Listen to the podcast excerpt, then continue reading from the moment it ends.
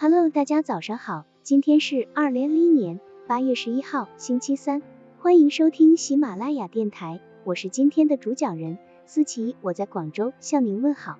今天我们为大家分享的内容是第五章幽默时机，合适的时间说适合的话，适时开口。幽默在智慧中潜伏，能行风就行风，不见兔子不撒鹰，这是一句民间谚语，很俏皮。但也很深刻，伺机而动，因势而行，如此才能以最小的损失博取最大的利益。在幽默口才的施展上，我们同样要做到根据时机而开口，把话说的恰到好处，把幽默口才像好钢用在刀刃上那样运用到最合适的地方。若想取得这种效果，就需要以我们的智慧为根基。聪明的人知道什么时候运用什么样的幽默方式，才会取得对自己最有利的帮助。九岁这年，纪晓岚到县里参加童子试。入考场前，他手里正拿着一截树枝，和几个相识的考生玩耍。这时，担任主考的教育来了。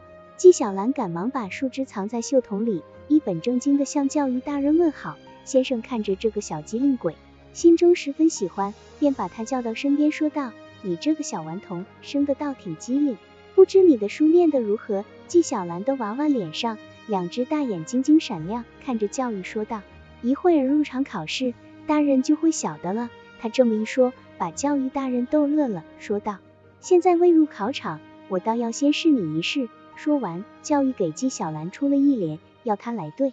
这句上联是“小童子暗藏春色”。纪晓岚听了，脸上微微一红，便扑哧一下笑出声来，想是先生看到了自己刚才顽皮的样子。便赶忙回答了一句下联：“老宗师明察秋毫。”教育听了含笑点头，没想到这个小顽童对得如此巧妙，拍拍纪晓岚的头顶称赞道：“好，好，你真可称得上是个小才子啊。”后来纪晓岚到河间府参加童生试，他的顽皮又引起了考官的注意。考官是三年前登科的举人，正是踌躇满志的时候，听人讲这个小顽童就是有名的小神童，便要试一试他的才思。考官给纪晓岚出了一句上联：十岁顽童，岂有登科大志？哪里想到纪晓岚人小心大，一点也不胆怯，看考官出联有讥讽之意，竟然反唇相讥，背了一句下联：三年经历，料无报国雄心。考官听了，苦笑两声，却对他奈何不得。突然见门上绘着神图，两位门神，就又给纪晓岚出一个上联：门上将军，两脚未曾着地。纪晓岚毫不示弱。略一思索，答出了下联：朝中宰相，一手可以托天。考官看纪晓岚还真有点学识，满意的笑了起来。半年之后，这位考官已做太守，与纪晓岚再次偶遇，是因为纪晓岚与伙伴玩的球撞到了考官大人那里，于是纪晓岚施上一礼，口中说着拜见宗师大人。太守把球拿在手里，对纪晓岚说道：“这球是你的吗？正是晚生之物，不在学中读书。”跑到官道上恣意戏耍，竟将球打入我的轿中，实在太淘气了。纪晓岚低头说道：“学生知罪，所以不敢跑开，站在这里等着给大人赔罪。”太守被这小顽童的伶牙俐齿说得高兴起来，他把手中的球晃一晃，说道：“好吧，我给你出一上联，你若能对得出，就把球还给你。”纪晓岚笑着答道：“谢大人指教。”太守说道：“童子六七人，围如角。”纪晓岚想了想。脱口而出，太守两千担，不公。说到这里，不往下说了，两颗眼珠盯着太守的脸，滴溜溜乱转。求人时要注意时机，请求别人要把握恰当的时机。对方时间宽裕、心情舒畅时，请求他做点事，得到答应的可能性很大。相反，对方心境不佳时，你的请求可能只会令他心烦。对方正忙于某件事情时，你提出请求，一般很难得到确定的答复。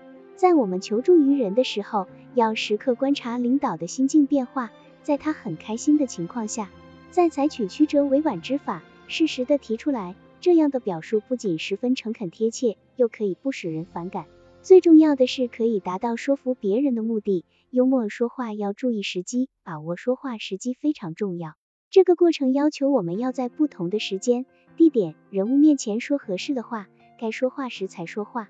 而且要说得体的话，只要我们有充分的耐心，积极进行准备，等待条件成熟，顺理成章的表达自己的观点，不仅能赢得对方的开心，又能令自己舒心。太守问道：为何不将“墨”字说出来？纪晓岚慢吞吞的说道，太守大人如果肯将球还给我，那就是独公联；假如您不肯还给我，不还给你怎么样呢？那便是独公贪了。这下倒把太守逗得笑起来，然后说道，你真是个十足的顽皮鬼。太守看这孩子聪慧狡黠，胆大过人，将来必成大器。便笑着拍拍纪晓岚的头，把球还给了他。在适合的场景说话，才会带来理想的效果。纪晓岚深知该说话的时候一定要开口，不该说话的时候一定要紧紧闭上自己的嘴，这样才会得到自己想要的东西，也就是那只球。一个人如掌握了攻心的技巧，加上富有幽默的艺术性语言，那么他在求人办事的时候，往往比别人更容易成功。一句充满人情味与幽默感的请求话，比通盘大道理更有说服力，因为人还是比较重情义和情趣的。好了，以上知识就是我们今天所分享的内容。如果你也觉得文章对你有所帮助，那么请订阅本专辑，让我们偷偷的学习，一起进步吧。